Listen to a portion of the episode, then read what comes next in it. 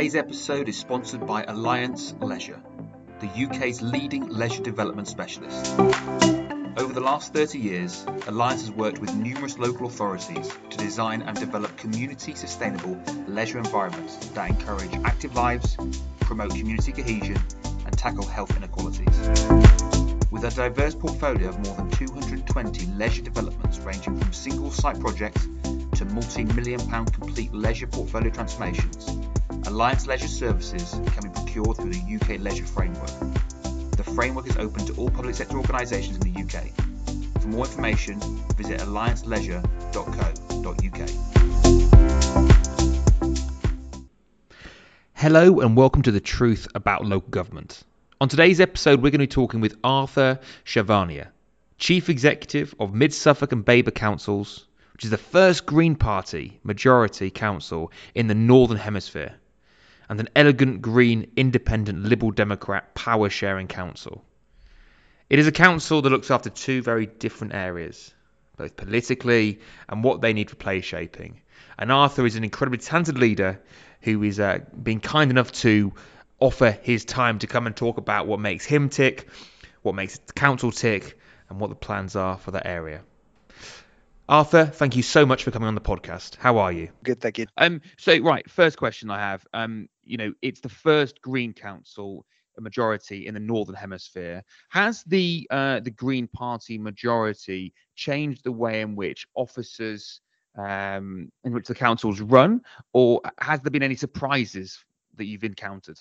I think it wasn't a surprise that we were going to have uh, more Green councillors, and certainly for Mid-Suffolk, uh, obviously serving two councils as I do, for Mid-Suffolk we expected probably that was going to be a Green majority. We weren't sure and didn't see coming the the large increase in Green councillors in Babergh.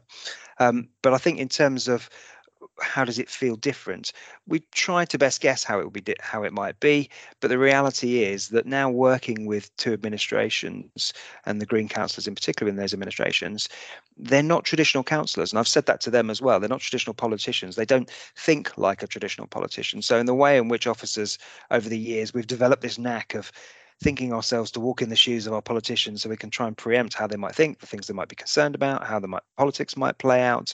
And yet in reality, for them, it's very different, and they see the world in a slightly different way. And so we're having to learn as officers to adapt. So something as simple as, or relatively simple as in the past, you can imagine that any organisation, and councils included, would carefully manage what they're putting out in terms of press releases and communication um, to make sure that whilst that's even-handed, you would expect the leader and the administration to want to have a clear voice and be uh, being the ones who are speaking on behalf of particular issues. Whereas what we've found is that actually they're much more relaxed about that. And if there's a local issue in a particular ward, they're more than happy that that ward councillor, even if it's not a Green councillor, is the one that takes the lead on behalf of the council for that. And that we're much more open and transparent about everything that we do. And that's not to say we were hiding things before, but they absolutely have a mentality and an approach which is wanting to put things very much out there uh, for people to to pick over and work with us as much as possible. And that links back, as you say, to that that desire to be more community-led. And being community-led, how hard is it to manage two separate regions with different political um, kind of uh, majorities or political persuasions with different vision? How do you get that right as a leader so that both um, areas thrive and grow and develop under your leadership and under the political administration or, or, at that point? Yeah, so I think the practical reality of, of running two councils is that uh, every councillor wants one hundred ten percent of your time. So, and of course, you can't be everywhere all at once. Um, but the reality for our regions is, for both districts, they survive and certainly thrive off of each other to some degree. So there is no benefit, and our politicians and our councillors know this, there's no benefit in one being hyper successful and the other one falling by the wayside, because for our communities, whilst they may live technically in a different district, they neighbour each other. They're still part of the same rural community overall. They're still part of the heart of Suffolk in terms of our geography. And so what's good for one is good for the other, I suppose, is what's the best way of describing it. So it's important, uh, if we were using the current government's language, that we level up consistently uh, rather than being uh, favouring one over another. Clearly, when both councils align their strategies, that's a lot easier. It's, it's inevitable. It's like, I can't hide from that. It's much more straightforward. Um, and when they don't, then there's less efficiency and we have to adapt accordingly. And I don't know yet how that will be, because our councillors, as you've said, want to be much more community led. So they've got views about what they think is important, but we're out to engagement at the moment to find out and test, whilst they think these things are important, what do the public think? And only once we've really done that proper testing and engagement with, with our communities will they then formulate and say, these are our priorities. And I suspect the reality is, because the geography is relatively similar and the levels of deprivation are relatively similar and the demographics are relatively similar, it would be really surprising if we ended up with priorities that were poles apart, one for one council and one for another. But they won't be identical, and they won't be identical because actually something like Babergh, nobody knows where it is, they can't pronounce it, they can't spell it, that it's not a real thing, it's a local government construct, it hasn't got a wall around it. Uh, in reality, what Babergh is is made up of all of the places that exist within that artificial geography, and the same for Mid-Suffolk. So inevitably we're going to be in a situation where what's right for Stowmarket, which is one of my major towns, is not going to be the same as is what's right for Sudbury, another one of my major towns. But that would be the case even if we were one council. Um, it's just that we happen to be covering a larger geography as two. Absolutely. I mean, there's this constant conversation at the moment whereby is bigger better? You know, you've got more and more unitary councils being created um, for, for cost efficiencies. But there is something about the size of the organisation of Babergh and Mid-Suffolk that I think you've generated the efficiencies, but you've retained the kind of the individuality and the individual response needed to, the, to those areas, which I think is just fantastic to see. I do sometimes question when you get to a size, you know, where there's many councils forming into one, how you, you know, look after all areas, ensure that no areas are forgotten, left behind, it becomes a lot harder. But, you know, you guys are doing such a fantastic job. It, around this, you know, there is so much that you're doing. I was looking earlier about the way in which you're tackling loneliness, the way that you're looking to free net zero, the way in which you're looking to support private rent, private rented uh, landlords. What are you proud of? What's your proudest achievements that you've had to date at Babergh and Mid-Suffolk um, so far? That's a tricky one, because, as you say, we we cover a multitude of bases, and we're trying to uh, trying to make a difference every single day in everything that we do. Uh, I think the thing we're probably most proud of is that community engagement element. So it's not so much the the specific projects and and the impact that we've had in relation to a particular community here versus a particular community there.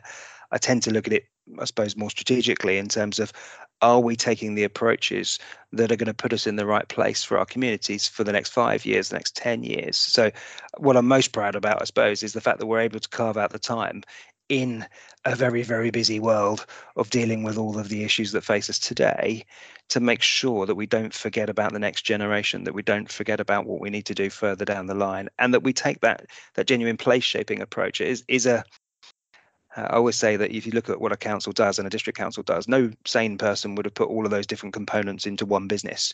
Um, it's just not a business model that a bank would ever lend to. Um, and yet those are the things we have to do, whether that's regulation around housing, around building control, around planning, around environmental health, alongside what we're trying to do in terms of improving the economy and trying to improve the environmental credentials and increase the amount of affordable housing. So it's trying to make sure that we deliver services in a really effective way individually, but equally collectively, and that we don't forget that people don't live their lives through individual council services. They live in places and they live in communities, and it's about relationships. And so getting us to the point, and we're not there yet, but we'll get there, where um, we're absolutely seen as not just being the council, um, but their council, with a reputation that people want to come and engage with us, because they know that by working with us, we'll help them. We won't necessarily tell them what to do, because that would be the wrong thing to do. And sometimes it is about us just getting out of the way and staying out of the way and letting communities and, and, and businesses get on with it. But it is, that's, I think, the, the most proud element for me, is that we've built a culture that allows that to be possible. As a chief executive, what do you think are the biggest challenges facing leaders within local government at the moment? I think it's two obvious ones, and that doesn't mean they're not true. So money. Uh, money is absolutely a challenge. Uh, I think as a district council uh, or two district councils, we've managed to stave that off for a little bit longer than others because of the efficiency that comes from delivering on behalf of two councils at the same time rather than just being one on our own. Um, and clearly we don't face some of the challenges that the, the county councils or some of the unitaries face in terms of social care uh, and those uh, those aspects which absolutely need need properly funding. But that doesn't mean that we don't equally have a budget gap, gap every year and need to need to find more innovative ways, more partnership ways of of working.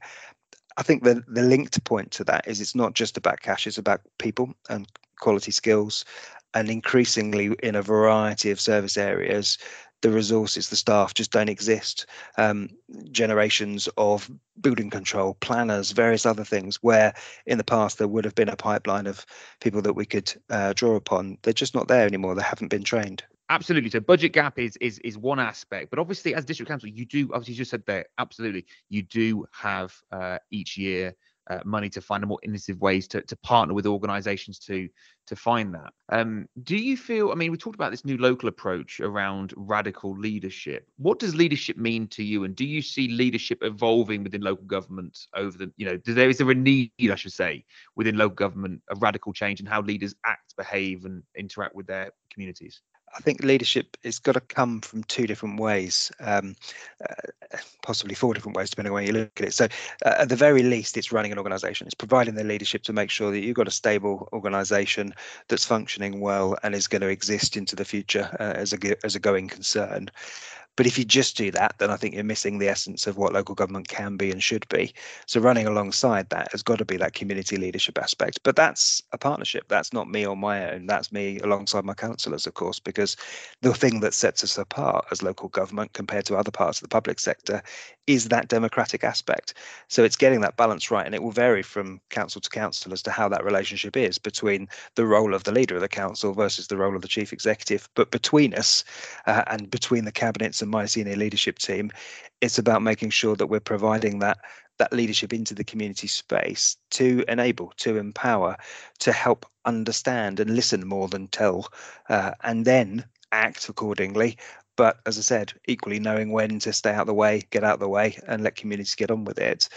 And then at a more strategic level, influencing it on the regional or national basis. And that's, again, one of the advantages of being two councils is that we can come together and speak with a collective louder voice, uh, whether that's on the regional stage or, or on the national stage. And that making sure that we're using those lobbying skills and using those lo- lobbying opportunities where possible. And that, again, coming back to the previous conversation, is something that's changed, obviously, since the last elections, because we've gone from being uh, Conservative councillors, essentially, um, in a Conservative government time uh, to being green in a Conservative government time, and therefore how you lobby needs to adapt accordingly. It's one of those where, I mean, I was at this uh, Localis event uh, a couple of weeks ago, and we were talking about the financial pressures that councils are under and the severity of it. And it does feel that counties and unitaries, because they are torn between two, uh, there was disagreement in the room whether they're opposing, whether they could live uh, together. But one, a council's purpose is a place-shaping function. You know, there was a, a kind of a, everyone in the room agreed, as you said, they're there, that a council creates places, beautiful places where people live, communities can thrive. But that, with when there's care involved with that, that really jeopardizes the financial ability of, of those organizations to do that. Um, I guess really my kind of my, my last questions. This is about kind of the inspiring the next generation. You talked about that being one of your aspirations as a leader. Obviously, what you've achieved in your career is it would be an aspiration and inspiration to anybody starting out in career in local government. What advice would you give to somebody thinking about or just starting their career in local government if they wanted to, you know, to, to get the most out of that experience of working for local government? It seems a strange thing to say, but in some respects, if you get the opportunity, go and work somewhere that's awful. And the reason I say that is because I learned a huge amount through my career development by initially working in a local authority, which I had no idea at the time, but weren't very good. Because in those hardship moments, you learn an awful lot more than an authority that's already ticking over very well. And you learn more about yourself as well. So I think if you get the opportunity to go and work somewhere that is going through some pain, don't shy away from that. Grab that opportunity, go and shine in that place. And that will always be good for your broader career. I think the other aspect for me is that local government is is amazing in the sense that there's so many jobs involved and opportunities involved to move all over the country, bluntly, all over the world. So it is absolutely a career that I don't think anyone sits there at school and thinks, I'm going to become a local government officer. But actually, they probably should, because what you can give, the difference you can make, and the fact that you can take it can take you everywhere or anywhere, and every day is completely different. For good or bad, every day is a is a learning day, and that's that's exciting, or it is for me. I think it's amazing. I think a real inspiration to anybody listening out there who's thinking about career in local government. Have a listen to this podcast. Have a look at Arthur, because it really is fantastic to see leaders really caring and having compassion for the, the communities they serve. Um, Arthur, it's been an absolute delight to talk with you today. Um, thank you for your patience uh, with, with the Wi-Fi and the I T. Um, I can see why you're a good leader, because you've been very good at adapting to the uh, the I T issue. But thank you for your time. It really is is very much appreciated. You're more than welcome. Not a problem. Thank you. To those listening at home, thank you so much for your time. We have today been speaking to Arthur Charvonia, um, Babergh and Mid-Suffolk Council's Chief Executive. We've been discussing the ambition and long-term vision um, of, of not only their council, but also councils in, in general, and how they achieve that.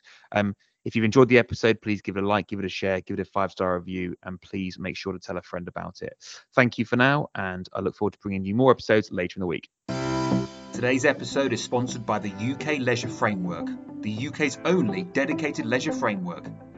The U K Leisure Framework allows for the direct appointment of a development partner for scoping, design and construction of leisure, centres and sports facilities. The framework is available to all U K public sector organisations and has completed over one hundred projects to date. For more information, visit leisure framework dot co dot U K.